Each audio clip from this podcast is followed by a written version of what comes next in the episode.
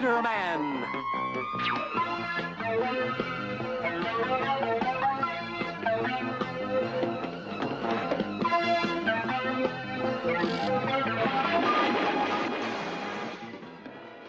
Hello，欢迎收听远方周末计划，我是站长 TC。呃，今天这一期节目咱聊点什么呢？聊这个那个呃即将上线的蜘蛛侠，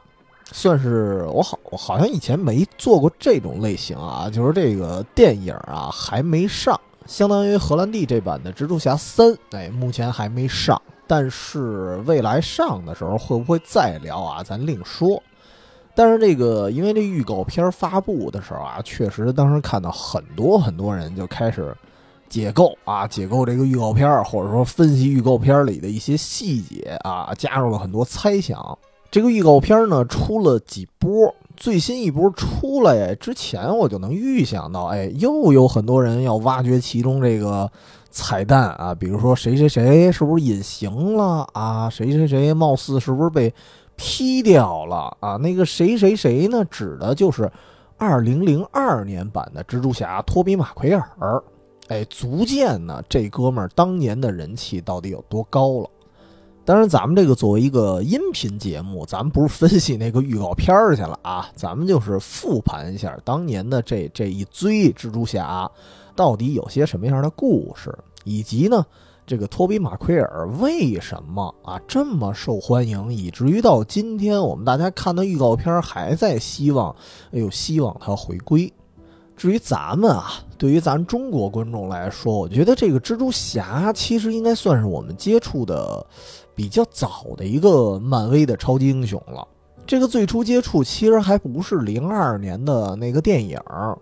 而是。一九九二年了得啊，当时是陕西电视台引进的那个八一版的美国动画片当时还不叫蜘蛛侠，当时叫蜘蛛人儿啊，而且基本那个动画吧，每集都有一超级反派啊，看着特别过瘾。它不像那个，它不像后来我大一点了之后看那个超人的美剧，那超人的美剧虽然也是超人，然后虽然看着这个俊男美女也不错。但是几乎我印象里是没有任何超级英雄客串，或者说也没有一个就是超能力反派出现。基本上那故事我感觉它就属于一个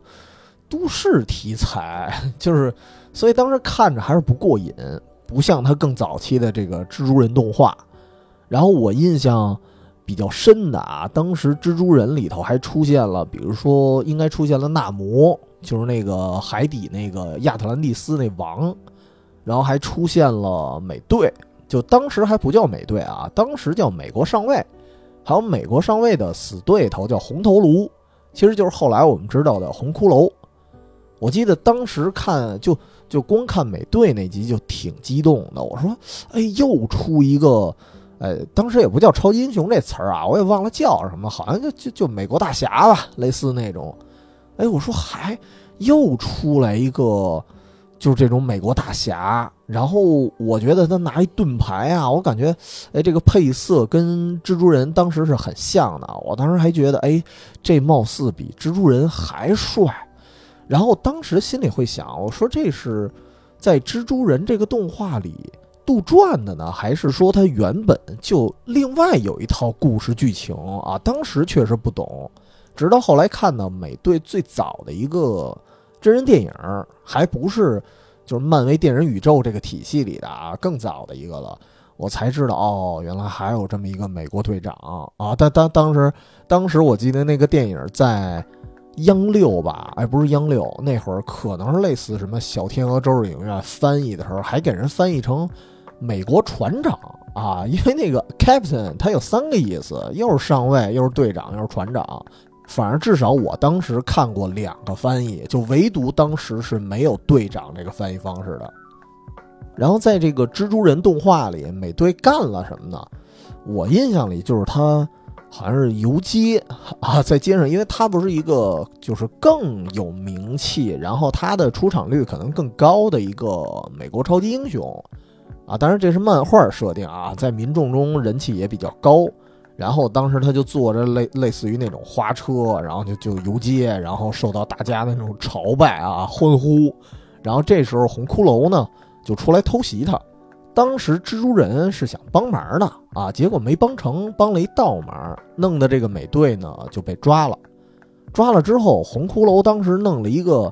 弄了一什么仪器，然后就想跟美队互换身体啊。这时候蜘蛛侠再次出手，打败了红骷髅，就是讲了这么一故事。因为当时这个剧集其实呃很短啊，每集也就二十多分钟。我后来大概查了一下。这个这个剧集当时应该是二十六集，然后每集呢二十多分钟，也都不算长。然后后来到我们记得看什么《小神龙俱乐部》啊，都都之后的事儿了。还看了一个动画叫《神勇巨人》，那个《神勇巨人》当时的制作年份也是一九八一年，然后貌似啊跟蜘蛛人这个动画从属于一个系列。后来这个蜘蛛人还出现了几个剧集，叫什么什么蜘蛛人和他的朋友们，然后那个我在国内我就没见过了。当时就是把什么冰人儿啊，然后有几个朋友一块儿就加进了蜘蛛人那个动画体系里，所以这个是我们当时对蜘蛛侠最初的一个印象。包括我这次用的这个 BGM 啊，这个开篇我用的也是当年那个版本的音乐，就是。我现在啊，不管你谁去演蜘蛛侠，无论你用的谁的真人版，但是我脑海里想起的这个蜘蛛人的音乐永远是这一个。而且我其实有时候习惯啊，脱口而出还是习惯叫蜘蛛人儿，就听着，反正说不上来，就感觉特带感吧。因为当时你想超人嘛，Superman 我们叫超人，然后 Spiderman 我们叫蜘蛛侠的话，有时候特稍微有点别扭。啊，当然了，这个这个蝙蝠侠也叫 Batman，这个你要叫蝙蝠人，听着倒是有点像反派，所以现在这个超级英雄里，什么这慢那慢的，我们都翻译成什么什么侠啊，所以这个已经习惯了，倒是，所以说这个这版啊，这版蜘蛛侠的动画片儿还是我们当年最初的记忆，而且确实呢，也是通过它啊，不仅熟悉了蜘蛛人本身。还对其他的英雄，哎，咱算略知一二。然后再后来呢，就开始接触游戏了。因为蜘蛛人当时是出了一个 FC 的游戏，然后那个具体的名字我有点忘了啊，有点古早了。对，但是我对他的那个关卡印象特深。现在呢，现在回想起来啊，那个关卡的设置其实就是蜘蛛侠一个经典的反派，就是邪恶六人组。就是当时蜘蛛侠的几个死对头啊，什么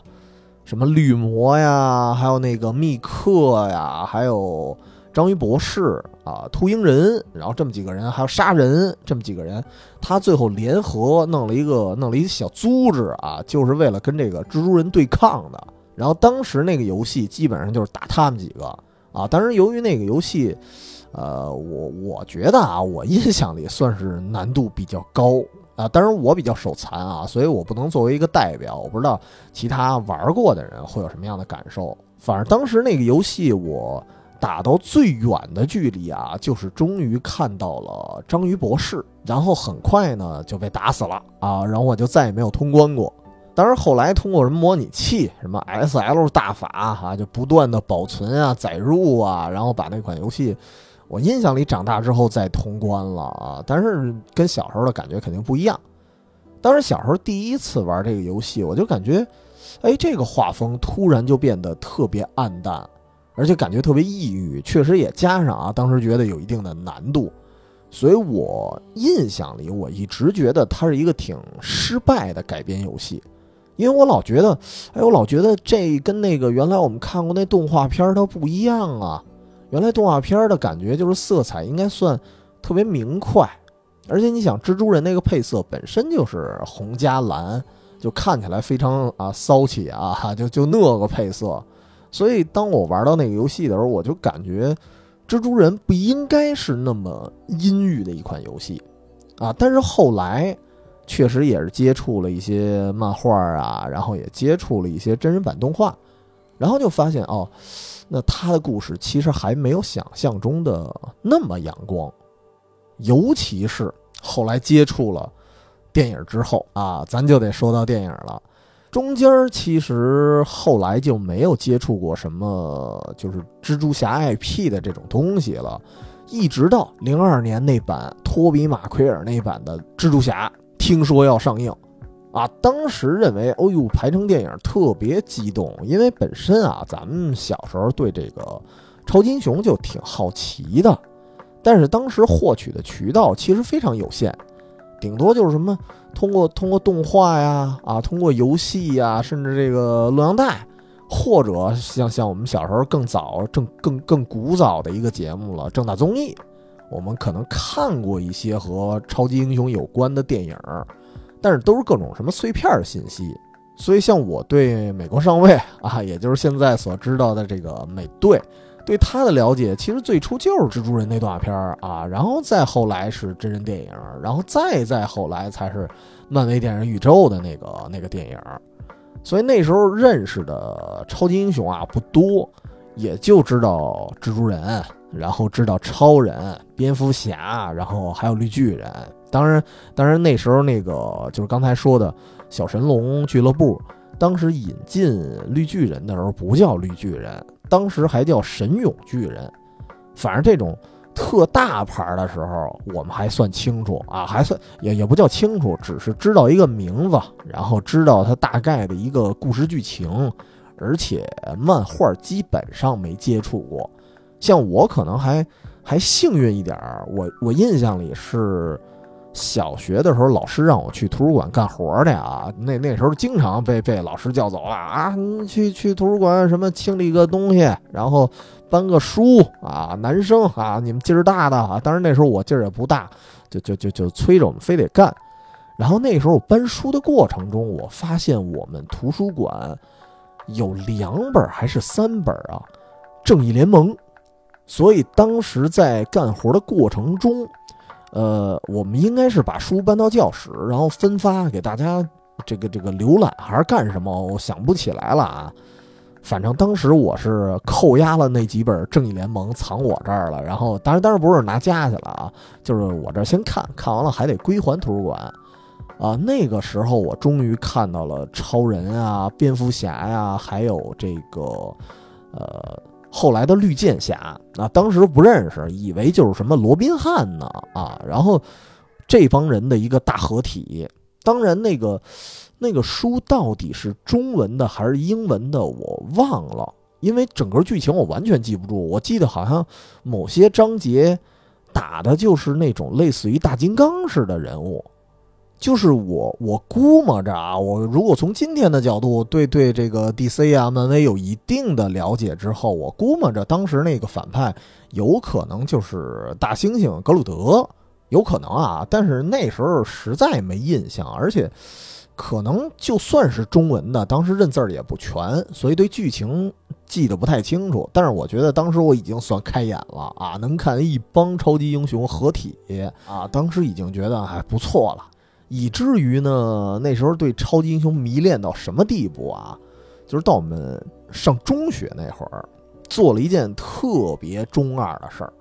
就是专门啊，我们成立了，我们也弄了一组织啊，就是那几嗨那会儿几个小男生哈，闲的没事干，然后觉得我们也特神秘，然后放学之后别走啊，几个人开会。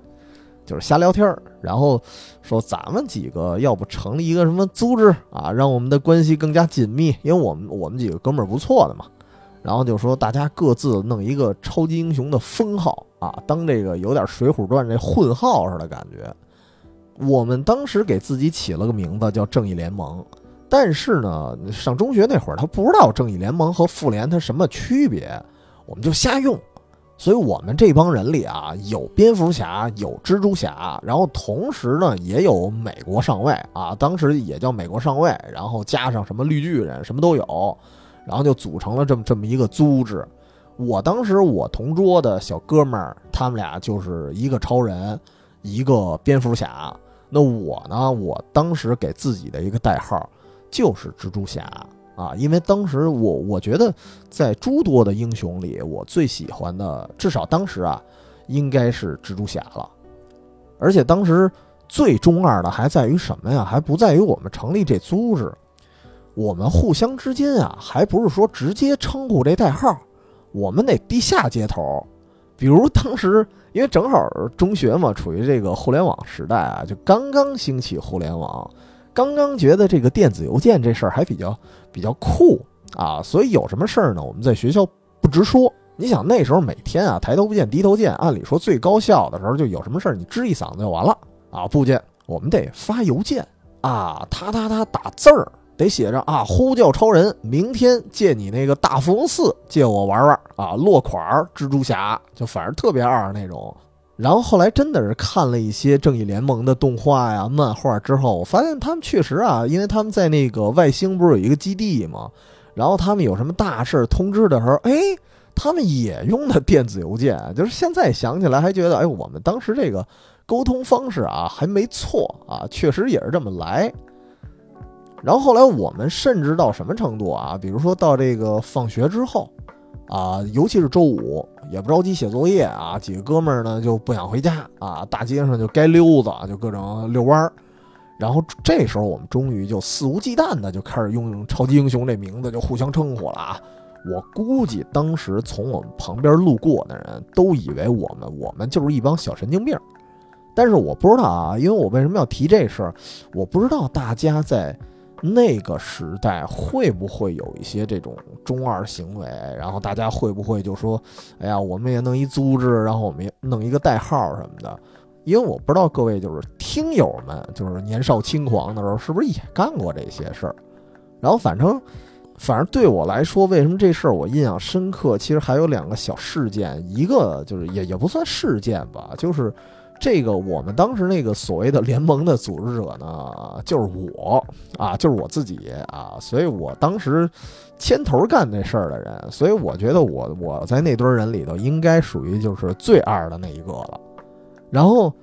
另外一小事件是什么呢？就是后来我们分班了啊，分成各个班级，然后我呢因为某种原因啊调配到不同的班级了，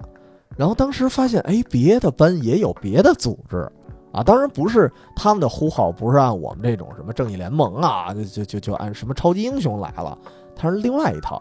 然后当时还想让我加入啊，然后就被我严词拒绝，说我已经是正义联盟了啊，我生是联盟人啊，死是联盟的鬼。好家伙，反正当时还有一种这个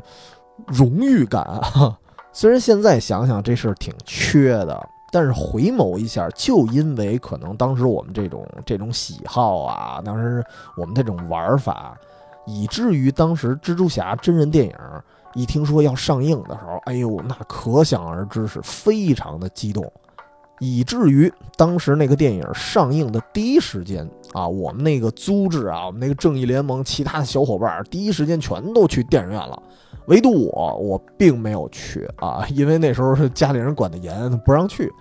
我都是后来很久了啊，我才在电电视上，什么什么什么央六啊，什么类似的，忘了哪个台了，有可能不是央六，也有可能北京台晚上，周五、周六的吧，好像有电影。那个时候我才看到的电影版。后来基本上啊，托比马奎尔的那个三部曲，基本上都是在。电视上看的，所以这么多年吧，我也算欠托比马奎尔一张电影票了。所以于情于理吧，我倒是也希望这个托比马奎尔能够重新回到蜘蛛侠大舞台，然后三代蜘蛛侠呢来个同框。那说到这儿啊，其实我挺好奇的，我就不知道这么多代，也也不是这么多代啊，总共比较有名的，哎，咱们说是三代蜘蛛侠的真人版。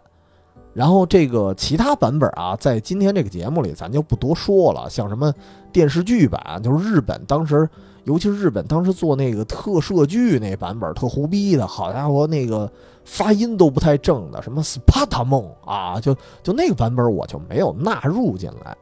咱们主要呢聊仨版本，就是零二年开始的托比马奎尔的三部曲，然后二零一二年就是加菲尔德那个超凡蜘蛛侠。两部，呃，一般也有叫加菲版的，还有就是二零一七年荷兰弟这个版本的，就是漫威电影宇宙这个体系里的蜘蛛侠。目前呢，一共是两部，然后即将上映的不就是第三部嘛？然后我我们这算是一个预热节目。所以回到我刚才那问题啊，就是我其实也挺好奇，大家到底喜欢这三个真人版哪一个？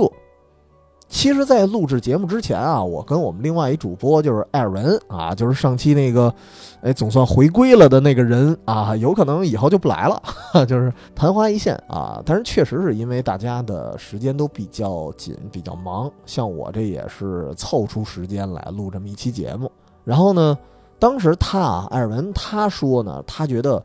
最贴近超级英雄的，他觉得是荷兰弟那版。那么他说的这个，其实我也有同感啊，因为我也觉得，就是说，如果你说接近超级英雄这个感觉，或者说最符合漫威宇宙这个感觉的，应该也是荷兰弟这版本。因为，呃，咱别的不说啊，咱先不说人设，我觉得从侧面来说，他面对的敌人都是那种特别强大的。就是你看他跟复联刚刚巨头没多久，他就跟美队干了一架。你好家伙的美队可是跟谁都五五开的人啊，然后再没多久，蜘蛛侠的对手就变成谁了？就是灭霸了，那直接就变成毁天灭地的这种敌人了。他不像他不像托托比马奎尔和加菲这版啊，我感觉那哥俩呢，主要还算是城市英雄，然后面对的也都是城市暴徒，甚至像那个加菲版的那版那个犀牛人，我感觉都已经弱化了。你想原版的那个蜘蛛人，呃，原版的犀牛人应该是那种什么实验事故产生的一种变异人，他那外皮是一个角质啊还是什么玩意儿的一个硬甲，就感觉倍儿结实那么一人。但是到了加菲版那个真人电影，你就变成了一个真人控制的一个机器外壳了，你感觉灵活度吧也下降了，看起来吧也也没那么皮实了。所以你就感觉前两代蜘蛛侠他面对的敌人，确实不像荷兰弟那版本的起点那么高，那么那么猛。但是三代比起来，我个人来说，我更喜欢啊，就是说，只能说荷兰弟是符合超级英雄，但是我更喜欢的呢，还是托比马奎尔版。那么至于原因啊，咱们三代咱这个特点可以总结一下，咱们倒着说啊，咱先说这个荷兰弟这版本。这个，因为现在的蜘蛛侠电影，我觉得它更像是漫威宇宙体系的一一份子，它不是孤立的，它所以它代表的不是说我只代表蜘蛛侠我自己这个角色，而是我觉得它可能代表了整个复仇者联盟的一个一个形象，所以特别明显的就是荷兰弟那版本的第二部，就是你感觉啊，他特别像在对前辈们一个致敬。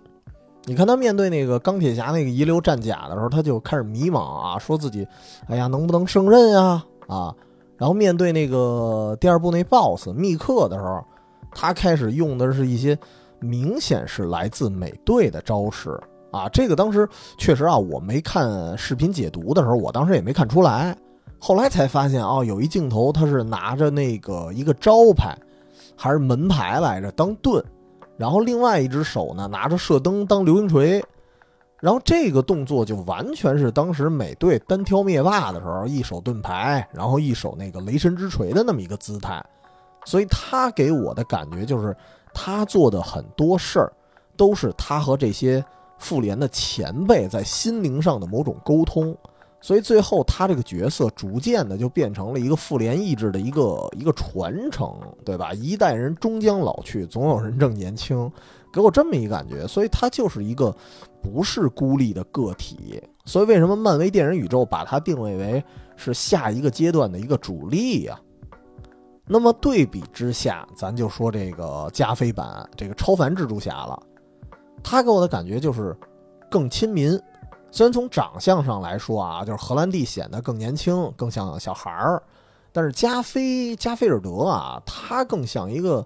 就是特别阳光、特别朝气的一个大学生啊。他的形象不像是那种，你看荷兰弟是玩什么化学物理的，然后那种那个纯学究的那种内容的一个人，反而他那个学术领域啊，一听就脑仁特疼的那种凡夫俗子咱听不明白的事儿。然后你你反过来，加菲尔德呢？虽然也是学的很很多很高端的那些学科啊，但是你看他的喜好，他玩的都是什么滑板呀、街头运动的那种，就是很很潮，所以他的感觉就更加的亲民一些。而且加菲尔德这个蜘蛛侠，他考虑的问题也不太一样，就是你跟荷兰弟一比啊，虽然荷兰弟已经是剧情上刻意的给他安排一个就是一小胖同学，说当他的好哥们儿。然后同样呢，还有一个同样是学生的，算是算是他女朋友的那么一个角色。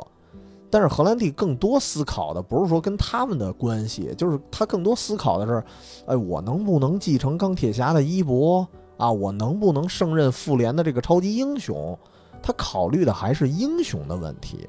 和他自己同学的这个思维，他们一帮人已经不是一个层次了。但是加菲尔德不一样。就是你感觉他思考的事儿就是，哎呀，我能不能跟葛温继续在一块儿啊？啊，能不能继续搞对象啊？就是这些特别生活里的一些琐事儿啊。我记得当时《超凡蜘蛛侠二》在进行这个宣传电影的时候，当时加菲还有女主角啊，就是艾玛斯通，他们还来咱国内做宣传。然后怎么宣传啊？就是其中有一个路线，就是一块儿。他们在这个北京筒子河边上骑自行车，哎，我说这这老北京早上都得这么一出啊啊！小时候确实啊，如果您正好住那附近，正好小时候可能会路过那儿的时候，确实会有一些人会在护城河边上骑车路过。所以你看他的宣传方式就也非常的亲民，就干的跟我们小时候做的是一样的事儿，所以也能看出啊，剧组可能在。刻意的塑造一种就是邻家大男孩的一个样子，而且从侧面看，你看加菲版他的敌人无非就是城市等级的这种暴徒，然后或者就是什么失控的科学家，而且他要做的很多事儿，很多其实他做的很多事儿啊，警察和保安啊，他们也在做，就是所以我我印象最深的是《超凡蜘蛛侠二》里有一个场景啊，就是一个小男孩儿。站在犀牛面前，然后穿了一个也是蜘蛛侠一模一样的衣服，所以这个镜头，我觉得他是想表达一种精神，就是只要你有一颗向往英雄的心，或者说你有一颗正义的心，你就是英雄。那你跟英雄之间的距离，可能就是那个所谓的超能力，或者说那些装备的区别了。但是，你看漫威电影宇宙体系的那些超级英雄，相对来说啊，就组成他们的构成更为复杂。就是你感觉，就算你有一颗正义之心，然后你这个人呢，你还必须得学会的心思更加复杂、更加缜密一点啊。比如你，你得有点心眼儿，不然你就让这些坏人，像这个密克，你就你就让人给忽悠了。然后或者说你还得有人脉，你得有帮手啊，不然你这个正义之心，你就算再坚定，那你一个人单挑灭霸，那那也肯定没戏。甚至当时荷兰弟这版蜘蛛侠啊，你还得有点科学知识。所以才能像复联三开头那段，就是荷兰弟能借助真空把乌木猴从这个宇宙船里给吸走。这个你就看完了，你觉得这跟我们之间就有一定的距离了。就是你觉得哦，荷兰弟这个对付乌木猴的招式，像我这种学渣啊，我就完全想不到啊。虽然我也看过异形，我也看过那电影，但是我就完全想不起来，就可能脑力有限。当然，但是得提一句，就是《超凡蜘蛛侠二》啊，就是加菲尔德这个版本的结局还是挺悲的。所以故事到最后，我记得当时看到葛恩从钟楼坠落的时候，蜘蛛侠救人的时候就慢了那么一拍啊，没救着。所以当时给我给我的冲击还是挺大的，因为当时是你看蜘蛛丝都已经粘住葛温了，但是这个这个下落的那个趋势。没刹住，然后头呢撞到地面了，就是所以葛温当时死的时候非常突然，所以在此之前我还觉得加菲这个版本，你看他偶尔的什么插科打诨啊，还有点什么，还有点这个漫画人设里头蜘蛛侠这个特别话痨的感觉，但是没想到葛温死的那么突然，啊，当然我是我是后来才知道，其实漫画版的葛温好像就是就是这么死的，所以这个。电影的结局，当时给我的感受还是有一些变化的，就是从最开始的一个阳光大男孩，到后来发现哦并不完美，尤其是后来啊又了解到一些所谓的八卦，就是发现哦原来当时的加菲尔德和艾玛斯通，就是葛温的演员，他们那会儿在搞对象啊，后来呢也分手了，所以戏里戏外其实都不完美。所以这么说啊，如果你把《荷兰弟》这部这这几部蜘蛛侠定位为英雄电影，那么加菲版呢就是青春电影啊，因为很多的所谓青春片它都是悲剧的收场。如果你是一个英雄啊，你天天打架啊，天天对付各种非常厉害的超级恶人，但是并不是所有的英雄呢都一定会出现一个非常啊悲剧的落幕。但是青春片啊。那一定是不完美的，啊，甚至于很多人的青春啊，那都一定是不完美的。所以，其实，在这个新的《蜘蛛侠三》上映之前啊，我当时记得也有人在在预测啊，或者说或者说在期望吧，啊，因为这个加菲版的蜘蛛侠确定啊是会参与到这部电影当中，所以大家就期望。他能在这里头成功的救下荷兰弟那版的 Mary Jane 啊，就算是弥补当年没能救下葛温的那么一个遗憾。但这个场景会不会出现，那就不知道了。现在大家也是在猜测当中。所以这两个版本咱稍作总结一下，就是荷兰弟呢就是复联啊，复联代表团的一成员。那么加菲呢就是一个非常亲民的悲情英雄。托比马奎尔又是谁呢？为什么说？呃，我我当然不管别人啊，我为什么说我自己会喜欢他呢？因为我觉得托比马奎尔演出的蜘蛛侠就是我们自己。这个版本啊，从第一部到第三部，你感觉他就是一个普通人啊，特普通，就是一个和我们非常非常相似的人，从成长到成熟的一个过程。咱剧情呢不说太多啊，咱就点评一下。毕竟这个老经典，我就默认大家呃算是都看过了。所以咱把这个托比马奎尔三部曲，咱稍微的盘一下。这个首先一开始啊，咱得说一下这个忘忘说了，蜘蛛侠的原名叫彼得帕克。当时马奎尔饰演的彼得帕克还是一个大学生。啊，各种的受到什么校园凌霸呀？虽然加菲也被凌霸，但是，但是加菲的感觉还得说，确实还是稍显阳光了一下。而且这个加菲的做事儿也更直接。你看他有了这个蜘蛛侠的能力之后，是会带一些挑衅的进行反击。但是马奎尔这个版本的蜘蛛侠获得了能力之后，你就感觉他虽然之前受到凌霸。但是他也不是很愿意去打架，即使有了超能力，他被这个校霸欺负的时候，还是说属于一种就是更被动的一种反击。而且你感觉啊，他一开始也不愿意当什么超级英雄，他有了能力之后啊，他第一反应我我先得解决这个钱的问题，因为你看那俩蜘蛛侠啊，你感觉家境啊，明显的比这个马奎尔这版本稍微要。要殷实一点儿，尤其是你像荷兰弟那版本，直接就有钢铁侠扶持了，那更不用说。就是马奎尔，你就感觉特苦这人啊，然后为了这个弄一辆车，还得打什么黑市拳，还得挣点外快，甚至到时候那个到了那个打黑市拳的地方，还直接还直接被人坑啊，好不容易赢了，还被主办方给坑了。所以当那时候突然出现了一个小混混。在打劫那个黑市拳的主办方的时候，他作为一个拥有蜘蛛侠超能力的人，他是不愿意帮忙的。他的反应，我觉得非常像正常人，就是他有一种幸灾乐祸的那个微表情。所以，直到这个那个劫匪啊，那个打劫主办方那劫匪跑到街上，杀了一个一开始认为是一个路人，而那个人因缘巧合，哎，就是蜘蛛侠，就是彼得帕克的叔叔。结果这就造成了彼得·帕克决心要打击犯罪分子，啊！而且他叔叔在死前跟彼得·帕克说了一句话，就是“能力越大，责任越大”。所以这句话也是指引着蜘蛛侠如何如何的成为一个英雄。而而且这句话，可以说对当时的蜘蛛侠这个三部曲来说是一个非常重要的一个名人名言，算是一个线索吧。然后到了第二部。你看这个蜘蛛侠又开始，他又像是咱们，呃，大学生临近毕业的一个感觉，就是一边准备论文啊，一边开始打工啊，每天这个焦头烂额的，每天事儿特别多。就是我现在我印象里啊，在听咱节目的还有一些朋友本身也是没毕业，然后同时要准备学业，然后同时可能也也开始关心未来工作的一些问题了。其实，在这个阶段，大家这个糟心事啊，其实还是真的是非常多的，非常能理解，因为我我自己也经历过嘛。哪怕哪怕你是超级英雄，哪怕你是蜘蛛侠，你也得经历这个临毕业的这道坎儿。所以你看，蜘蛛侠他一边还得还得干这些事儿，而且蜘蛛侠可能更忙，他一边干着我们大学生临毕业应该干的那些事儿以外，同时他作为一个超级英雄，他还得救人，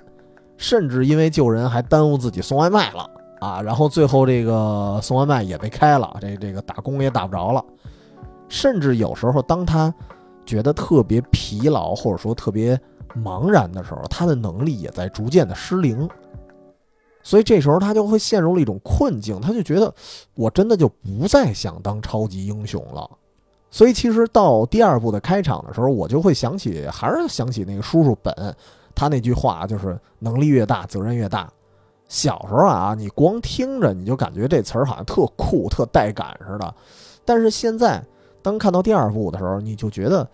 它变成了一种枷锁，甚至甚至会觉得有一点像一个道德绑架了。而且而且，如果你细看啊，第一部托比马奎尔那个蜘蛛侠的结尾的时候，彼得帕克自己也说过，说这个能力其实是一个天赋，同时也是一个诅咒。为什么这么说呢？就是跟。我觉得有时候像什么，就跟呃发生了一些灾难呀，或者发生了一个什么事儿似的。哎，如果这人是一个电影明星，他捐款就捐了，可能捐了一万块钱，捐了十万块钱，捐的不多。哎，你看，立马就有人开开始说风凉话了。哎呀，他大明星，他怎么就捐这么少啊？对吧？这个有时候确实会让人感觉，凭什么呀？对吧？不是我，我这人有多强，或者说我挣的很多，我就一定要普度众生。啊，还另外还有一句话呢，咱叫强者自渡，胜者才渡人呢。所以，我们经常会出现一种，就是把别人当成圣人。那么，同时就是这个能力越大，责任越大。这句话其实也会绑架着很多，可能不止蜘蛛侠，绑架着很多超级英雄，他们在放弃自己的生活，而为了别人的生活能够正常的维持而不断的奔波。所以在第二部的开头，你就看出，哎，彼得·帕克最后就把衣服，就是他那个蜘蛛侠的战衣啊，扔到了垃圾桶里啊。当时我特别希望，我我 我也在那个世界，我能给捡走，当一纪念也好，啊，反正当时有这么一幕，他把战衣给扔掉了，然后呢，就开始哦专心工作，然后专心的去追求自己喜欢的女孩，对吧？也也别老迟到。别老因为这个为了救人救别人而耽误了自己的人生，所以这个时候你会发现，哎，他的生活慢慢的好像有了那么一点点的好转，或者说好像变得正常了。所以在这个地方，我当时也也胡思乱想，我扩展了一下啊，除了超级英雄的责任本身以外啊，我当时还想到了梦想这件事儿，就是同样啊，也是面临毕业时候的一些。朋友，有些人当时还会秉承着一些我年轻时候的梦想啊，一些想法，对吧？还会想，哎呀，工作会不会是自己喜欢的专业呢？然后做的事儿呢，是不是也是年轻时候的那种那种小心思、那种小梦想？真的是有一部分朋友可能在毕业之后还能短期的再去坚持一下，比如说用工作之余的时间，因为因为确实啊，很多人你干了一个。工作他不一定是自己真正喜欢的，或者说甚至甚至都不符合自己专业的一件事儿啊。当然，那个专业也不一定是自己喜欢的啊，所以可能会借用一些碎片的时间在干自己喜欢的事儿，但是逐渐呢就被生活的重担然后压的可能什么也干不了了。所以彼得·帕克，你看他作为这个超级英雄，他一方面可能是被自己的责任。给给给架在那儿了。那么一方面也有可能，比如说他喜欢那种当英雄的感觉。当然我这人过度解读啊，咱往梦想上靠。他可能喜欢这种感觉，但是他也有生活，他也有工作，他有很多很多事儿，所以他不可能一直去干下去，甚至他也会疲劳，所以他不可能把这件事儿一直一直的做下去。就比如说我拿自己来说，我我你看我会把自己。玩的时间，或者说我我我休息睡大觉的时间，我会拿出来去压缩出来去录节目。其实说起来，谁不想出去浪去？谁谁不想我那儿哭嚓就往那儿坐一天？好家伙，就就握着手柄，我天天玩游戏，这个时间玩的时间肯定是有的。但是我不得不把这时间压缩一下，就是做一件自己喜欢的事儿。为什么现在有时候我，单口录节目，其实也是保持了自己这么一个小爱好。所以有时候你你看我录节目啊，有时候我声音非常的小，就是单口的时候，那真的是我晚上夜深人静的时候啊，敲门筋儿的咱录的这期节目。因为确实是对我来说是白天我们这儿也修路，康康响，然后也得干好多这工作上的事儿，然后到晚上呢可能还有别的事儿，所以我录节目的时间真的已经推到晚上了，推到很晚很晚的一个时间，夜深人静啊，夜深人静的时候是想家的时候，也是录播客的时候啊，所以没办法，甚至有时候我还会把休息的时间进一步压缩，我去做一点自己想做的事儿。比如说，我会想办法去转行，因为我自己就干着一份，我就曾经啊，曾经干着一份我自己并不喜欢的一个职业啊。但是现在也是在转行的过程当中。就虽然我现在已经是什么准中年了啊，到这个年龄了，但是还是尽可能的去转变自己的一些行业，就是还是把说说白了，就还是把玩的时间或者说休息，然后放松自己心情的时间压缩。这样其实是非常非常的累，然后时间也会非常的紧迫，然后有时候真的是提起谁谁谁啊，我最近又玩一款新的游戏，我最近把什么什么打穿了。其实你说羡慕吗？肯定也是羡慕的，因为我本身我就是爱玩游戏的人，但是现在不怎么玩了。但是你说我不爱玩吗？肯定爱玩，有时间肯定还还会拿起来。但是没办法，所以现在我一直在过一个 类似于双面生活吧。就其实有时候你当你过一个双面生活的时候，你就觉得跟超级英雄是一样的，因为他们也是一种双面生涯嘛。哎，但是反过来说，如果这时候你看超级英雄放弃了他这个超英的身份，或者说如果你真的尝试，我就我就放弃梦想，我去接纳生活，爱咋咋地。你真的会特别特别的轻松，你会觉得有一种生活步入正轨的错觉啊！所以这里你看，蜘蛛侠人家就放下了啊，就放下了。后来觉得，哎，短期内过得还行，生活呢也淡中有味儿。就像很多人说的，说，哎，生活还是平淡一点比较好啊。但是这事儿其实，呃，一直有个悖论。就是你说生活是平淡的，但是说生活平淡舒服的这些人，他经历过不平淡吗？对吧？有可能他没经历过，他没对比，怎么知道平淡就是好呢？可能并不是平淡好，而是轻松。而说回这个电影，你发现啊，生活有时候不是说你说想平淡就平淡的，因为它有时候会有一些被动性的这种风波。所以，这个彼得·帕克的平淡生活没持续多久，这个风波呢又来了啊！这个这个，呃，第二部的反派是章鱼博士啊，也是呢，我们在《蜘蛛侠三》啊，就是近期可能会上映的这个《蜘蛛侠三》那个预告片里，我们看到的依然是当年那个老演员，就是演章鱼博士的老演员再次出现了。这个章鱼博士就是肯定主动的来这个挑战蜘蛛侠啊，但但是但是具体故事咱们不说了。所以在最危急的时候，你发现蜘蛛侠的超能力再次爆发，哪怕他不穿着蜘蛛侠那身衣服，你发现他永远是蜘蛛侠。所以当时我看到他再次这个能力复苏的时候，看到这段的时候，我还是觉得作为老蜘蛛侠三部曲啊，我会一下就爱上第二部，就爱上这一部。就是每隔几年啊，第二部我会还会重看一遍，就是这个桥段也会让我就是延展到，就是说话题延展到梦想本身。就是为什么这么说啊？就是你看你梦想啊，或者说你喜欢的一些东西，它就像蜘蛛侠的一种能力，它是你基因里的一个玩意儿，就是刻在骨子里了。我不知道会不会有这么一种情况，就是当你喜欢这件事儿，你最后放弃了没有做。然后，如果呢，你看到别人哎在做你当时不敢做的一些事儿的时候，你一定会有心酸，或者说有羡慕。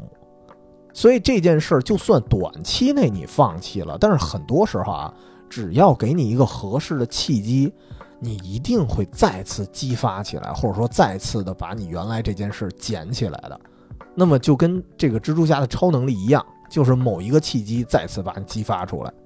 所以我觉得蜘蛛侠当时那个蜘蛛侠的第二部，我对他的感慨就是觉得这部电影啊，你怎么解读呢都可以，这其实就看你自己是一个什么样的人。所以我觉得很多电影好玩就在于就是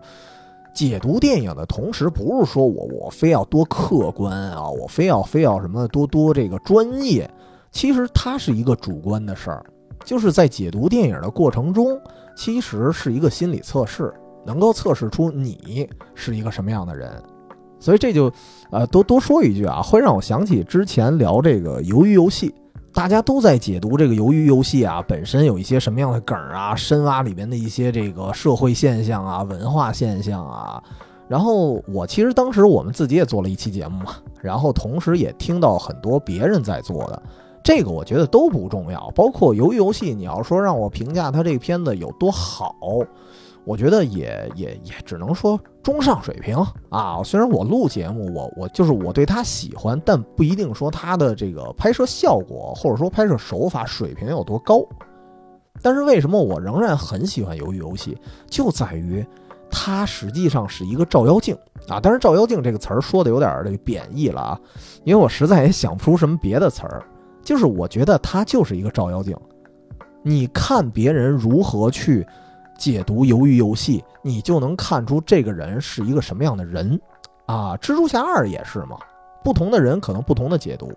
你可以从超级英雄的角度去解读，就是说啊，当一个人想要保护自己最爱的人的时候，哎，他还是会振作起来，他还是会变成一个英雄。或者说，如果从刚才我说的从梦想的角度去解读呢，啊，就算我们刚毕业的时候有各种这个非常复杂的适应的过程。或者说啊，开始生活、开始关注柴米油盐的时候，我们会放弃很多东西，但是骨子里一定会带着很多很多的不舍。但是不得不说的是，遗憾的是，只有少数的人能把梦想找回来，或者说坚持下去。但是找回来这个行为啊，一部分靠自己啊，比如这个牺牲休息或者牺牲玩的时间，靠这个自律啊。当然我自吹一句，我觉得我还算比比较自律吧啊。还有一部分确实是要靠运气，就是对于你喜欢的事儿，你去做一个十足的准备，那么剩下来的就只能等着老天对你的一个回馈了，啊，当然这个说的有点多了，咱说到第三步，到了第三步呢，这个比特帕克啊，就正式的，因为因我印象里是正式的开始工作了，然后呢，啊，工作之后其实也是有一点焦头烂额啊，爱情呢。也不是说不顺利，爱情也会遇见一些阻碍，然后工作也会有一些阻碍，然后包括其实，包括我们小时候看那个蜘蛛人那个动画，就刚才说一九八一年那版，那里面他老被那个号角日报，当时我记得好像不叫号角日报，呃，哎，这当时翻译什么我忘了啊。反而一直被那个日报社的那个老板天天就骂啊，你这这文章也写不好啊，你这照片也没拍好啊，然后就然后各种焦头烂额，这是蜘蛛侠一个常态。然后在第三部的时候，其实又把他这常态，就是后来成年后的一个常态又搬出来了。但是这时候呢，机缘巧合之下，他获得了一种能力，就是毒液的能力。毒液呢，其实也是漫威体系的一个反派。在这里面的诠释呢，是一个，呃，天外的一个有有一点像天外的病毒吧，或者说某种东西，一种生物，它会缠绕在一个人身上，然后赋予这个人特别强大的力量，但是也会干扰一个人的心智。但是对于彼得·帕克当时的状况，你说工作也特累，然后也不顺心，然后爱情呢，其实当时也有一些阻碍。他当时呢，肯定是急需一些什么什么困了累了喝红牛啊，一些这种兴奋剂式的东西。那么毒液的能力恰恰就赋予了他一些精力，或者说就像外挂一样。哎，那么到这时候，你发现彼得·帕克开始膨胀了，甚至最经典的，你看一些目前还会有一些他的混剪，就是当时这个托米·马奎尔就开始。跳出一些啊特别骚的那种步伐，特别六亲不认的那种走道方式啊，在视频网站上也特别的火。就是在电影里的解释呢，你可以解释就是毒液对他大脑的一些影响。但是咱从这种非常现实主义的角度去去看啊，其实就是当一个人，哎，做什么都开始顺风顺水的时候，就是你看咱第二部的时候，当一个人经历了各种迷茫啊、各种苦难、各种劳累的时候，哎，当你突然顺风顺水了，难免有些人会进入一种膨胀的心态。甚至想不到啊，就是他可能会想不到，其实不是他自己变强了，而是某种外力啊。所以在这里面，你看这个外力是什么？就是毒液。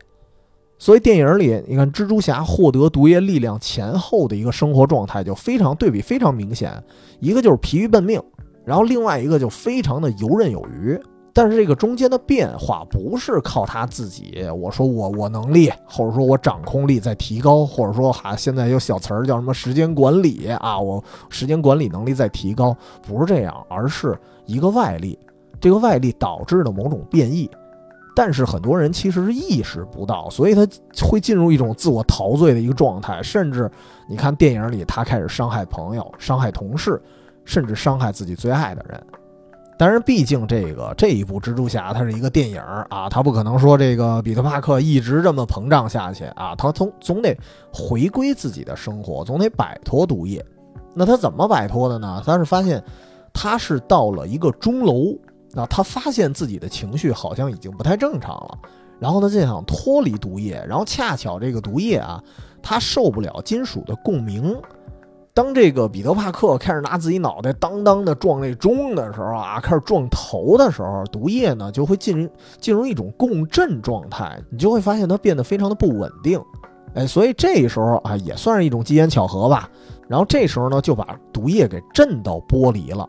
但是这个我印象里，当时是一个还挺长的一段戏码。然后这个毒液在从蜘蛛侠身体上剥离的时候，你就感觉好像特别特别惨啊，各种惨叫，特别痛苦。那么这个镜头当时我也是会有一种想法啊，我觉得它会反映到现实里，就是。你看啊，当你主动的意识到自己的平凡啊，你意识到自己哦，没有自己幻想中那么厉害，这个过程其实本身是一个特别特别痛苦、一个自我摧残的过程，因为这时候你要放弃自己所有的虚荣心，然后你要擦掉那些所谓的什么保护色，但是这是一个很多人他不想去干的事儿。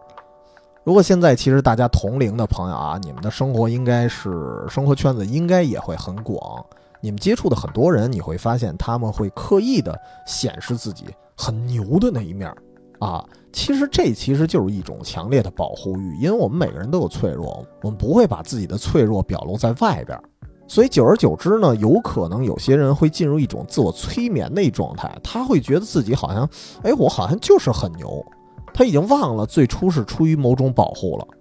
只有一些非常突然的外力出现的时候，有些人才会想到：哦，我需要一个变化，我需要剥掉这层虚荣心，我才要回归真实的生活。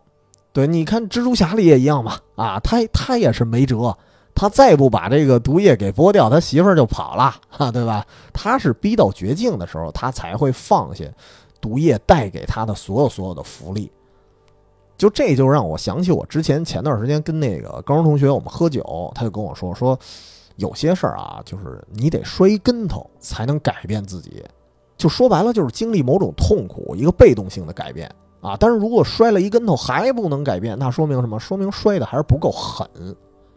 所以还是说回蜘蛛侠这个镜头，我当时就觉得，真的，你把自己非常本性的东西，你非常需要的某一样东西去剥除的时候，它是一个特别特别痛苦的事儿。但是反过来，你经历了这段痛苦，那你就会跟电影里的蜘蛛侠一样，逐渐的回归初心，而且比以前啊，可能对自己坚持的某些事儿呢，就更加的笃定了。但是。呃，我我说这段话啊，就属于比较自说自话了。这这个，我我对这个电影这一段的解读不一定放之四海皆准啊，因为我之所以有这种感受或者说这种体验，也是基于我自己。因为我刚才说的那个人，就是就经历了各种这个膨胀啊，或者乱七八糟那，呃，其实我觉得一定程度上那个人就是我自己。可以说，整个蜘蛛侠啊三部曲下来。所有经历过的那些跌宕起伏的一个心路历程，我自己就是一个亲历者。所以我不知道是不是所有人啊，是不是或或者说大多数人，咱们生活的脉络也都差不多。如果大家类似的话，那我相信你会更加的能够体会到蜘蛛侠这三部曲当年他所表达的一些东西。因为你看一圈下来，你会发现这三部，你看它非常像一个人。你看第一步，他是从完全的学生阶段，然后到他接触到了某一些社会上的东西。甚至到意识到了自己的一些责任啊，或者说梦想之后，他在一个他在一个逐渐适应变化的一个过程。然后第二步呢，第二步是这个人开始走向了这个学生阶段的末期了，然后呢，也逐渐的接触社会，经历一些挫折。然后当年你的雄心壮志被被消磨之后，你产生了迷茫，然后最后如何如何的重新振作，重新找到方向的这么一段故事。再到第三步啊，到了第三步，可能是这个接触社会也比较久了，比较多了。那么这段时间就开始因为某一些业绩呀，或者说某一些成绩膨胀了啊，也因为膨胀，所以又又打脸了哈。然后这个打脸之后呢，再次失去了一些东西。然后当你失去之后，才逐渐的踏实下来，有一个返璞归真的一个过程。这个过程确实是让我自己来说，我难免会想到自己。当然，当然，我这个过程可能还在继续，我还在播出自己一些，呃，我不想播出的东西。就我觉得，可能人的这种蜕变吧，按理来说是应该是不断持续的一件事儿。所以说到这儿，我其实回想了一下啊，我回想了一下，我觉得，呃，总的来说，当年。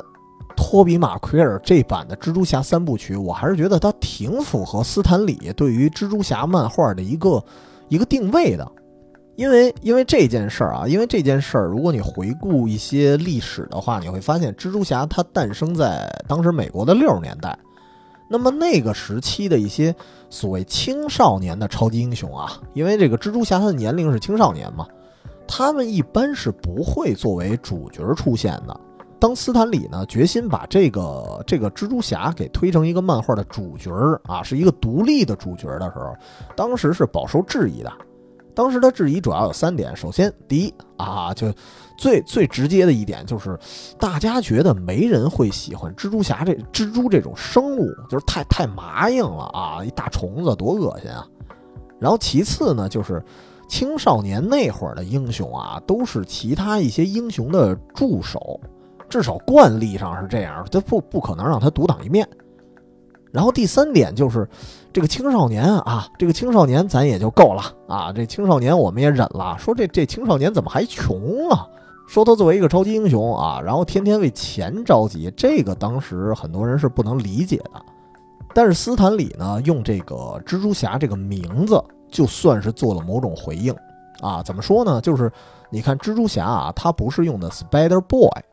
你要知道那个年代啊，青少年英雄按理说啊，应该用一个 boy 作为后缀，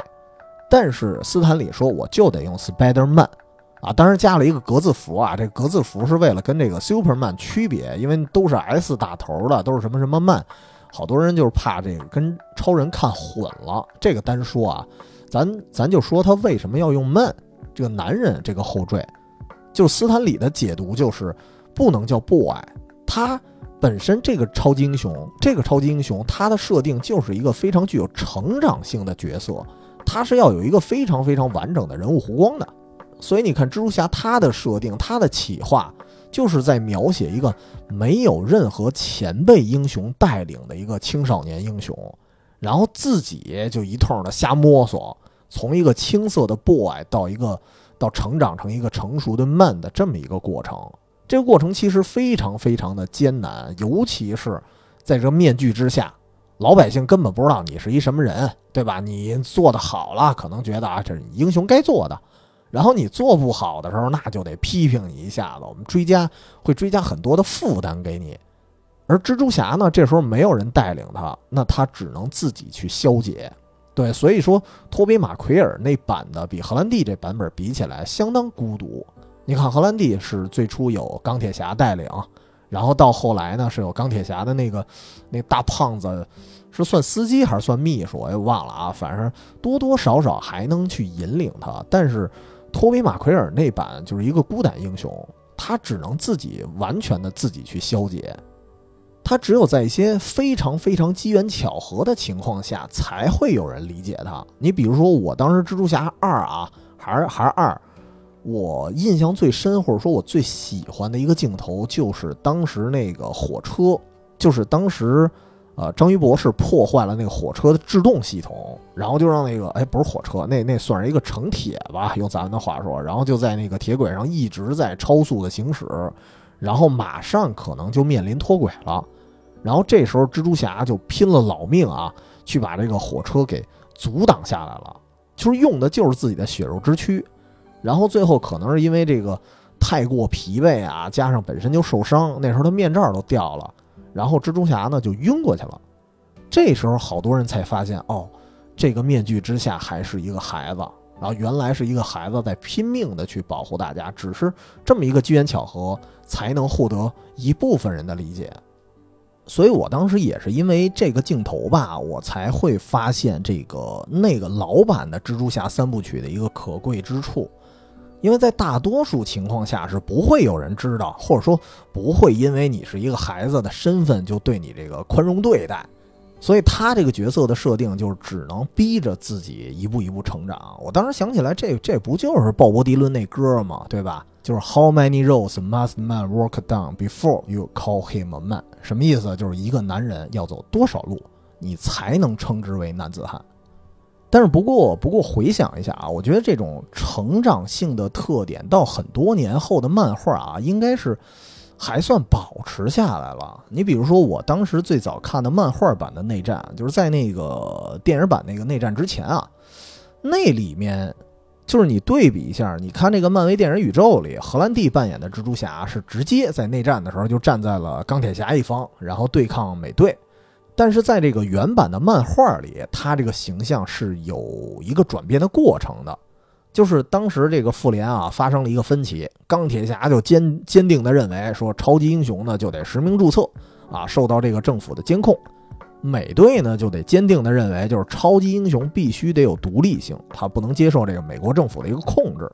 那么蜘蛛侠其实一开始漫画里啊也是站在钢铁侠这边儿，而且呢他还把自己的面具给摘下来了，说我我现在接受实名注册啊，作为一个表率。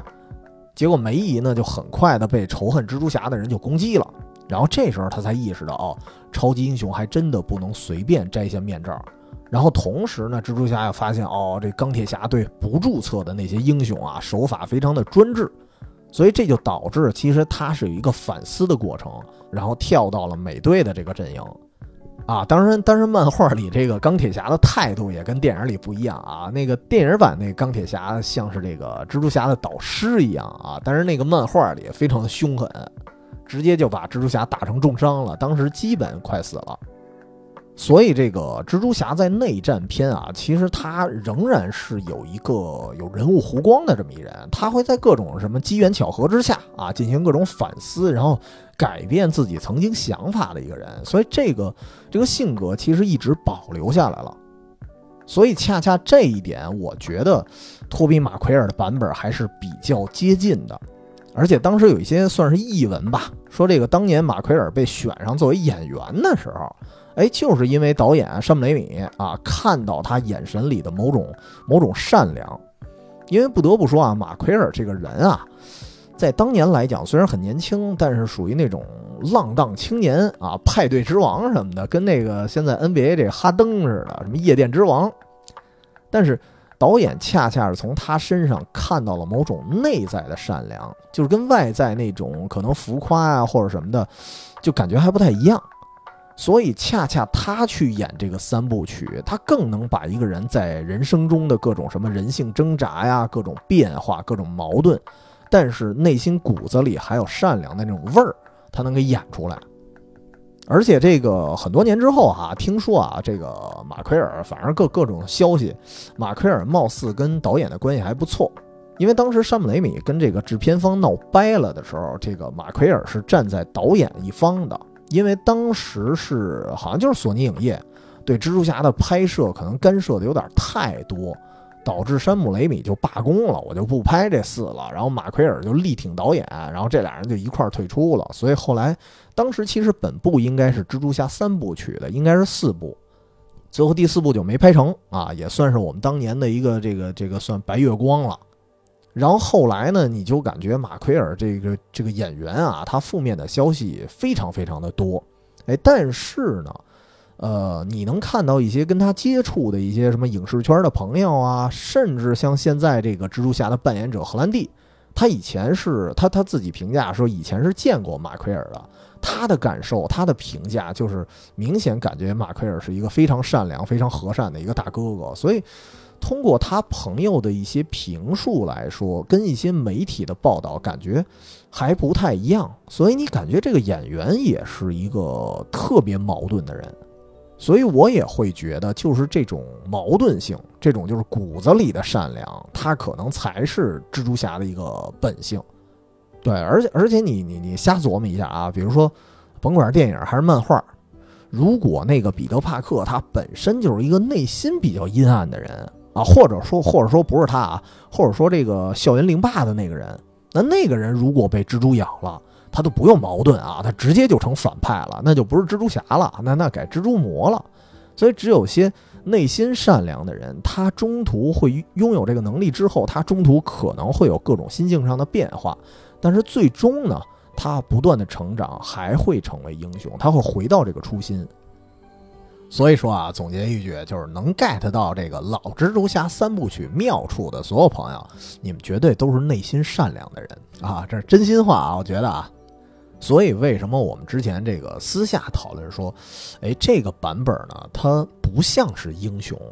对吧？我就我就觉得托比马奎尔的感觉，他他不像个英雄，或者说他就算是英雄，也像是活在自己生活里的，对于自己来说是一个英雄，因为他更像我们自己。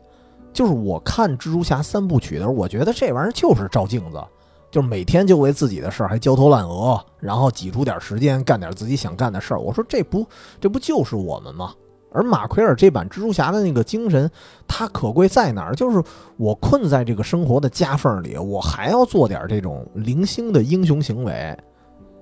这就像有一句话怎么说的来着？就是你明知道生活的本质之后，你依然热爱它，这才是真正的英雄主义。哎，那咱们这个对对托比马奎尔，咱就也也夸了半天了啊。反正我自己是基于这个原因，我呢才非常期待在这个新蜘蛛侠里，他能够再次出现啊，才能再次的三代同框啊。当然也也可能有另外一些原因啊，就是比如说，这确实是很多人首次接触的蜘蛛侠真人版啊。论年头来说呢，也确实是前辈级的最有情怀的一个。啊，而且再加上咱看预告片他那个版本的反派什么章鱼博士这些演员都都回归了啊，加上这个加菲尔德扮演的蜘蛛侠，呃，他确定会出场，对吧？所以，反正我自己也是不免俗的，我确实是期望三代同框。而且说前辈啊，我当时还看过这个加菲和荷兰弟他们俩的采访，这两个人其实都是看过马奎尔版的蜘蛛侠。然后才深深的喜欢上这个角色，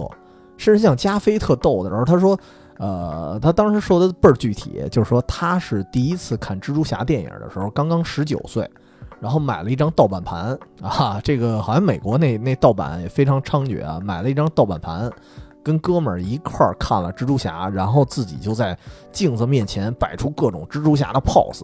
然后当时跟他一块看那哥们儿还嘲笑说：“嗨，你这辈子也当不了蜘蛛侠，就别想了啊！”但是没想到有一天，加菲真的扮演了另外一个版本的蜘蛛侠。所以你看啊，这个作为前辈级蜘蛛侠的两个崇拜者啊，他们都同框了。所以如果前辈呢也能出现，那就太完美了。那么作为咱这个这个毕竟是预热节目啊，我觉得可以预测一句啊，这个。反而反而说三代同框这个事儿，我不知道为什么我是期待啊，但是我有一种怀疑。首先，如果三代同框了，我会怀疑其中会有一个蜘蛛侠，至少啊会有一个蜘蛛侠会阵亡，哈，就跟之前那个动画电影就那个平行宇宙似的，我觉得会有一个阵亡。因为我觉得可能按照电影的套路来说的话，它总会安排一些特别催泪的一些情节。那么，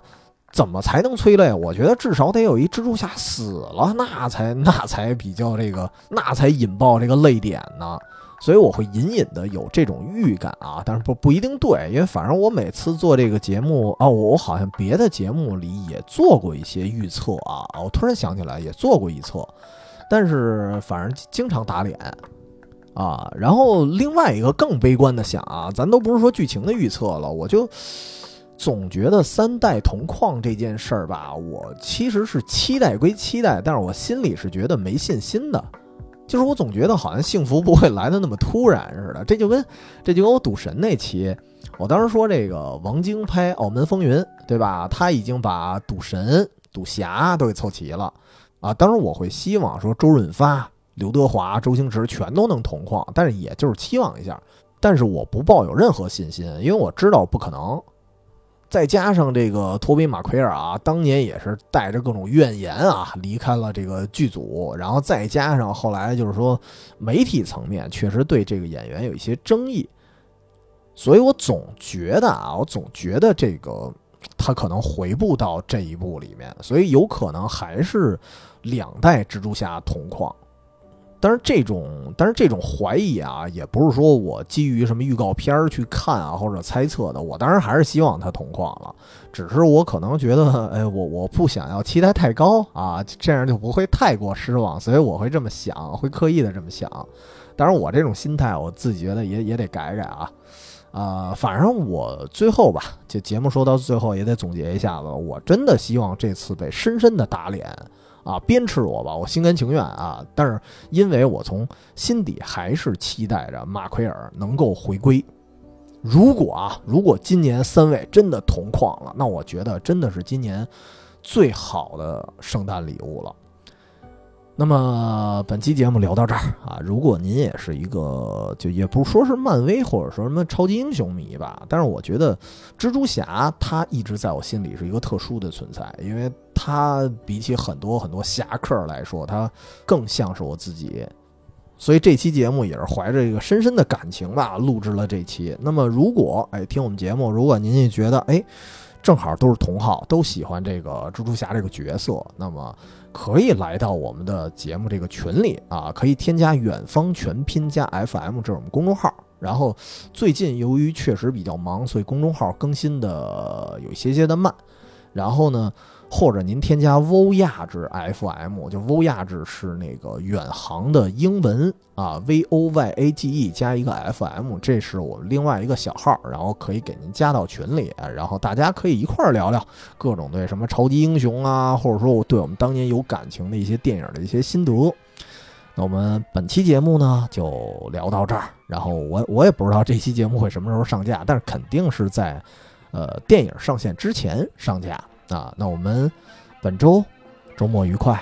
拜拜。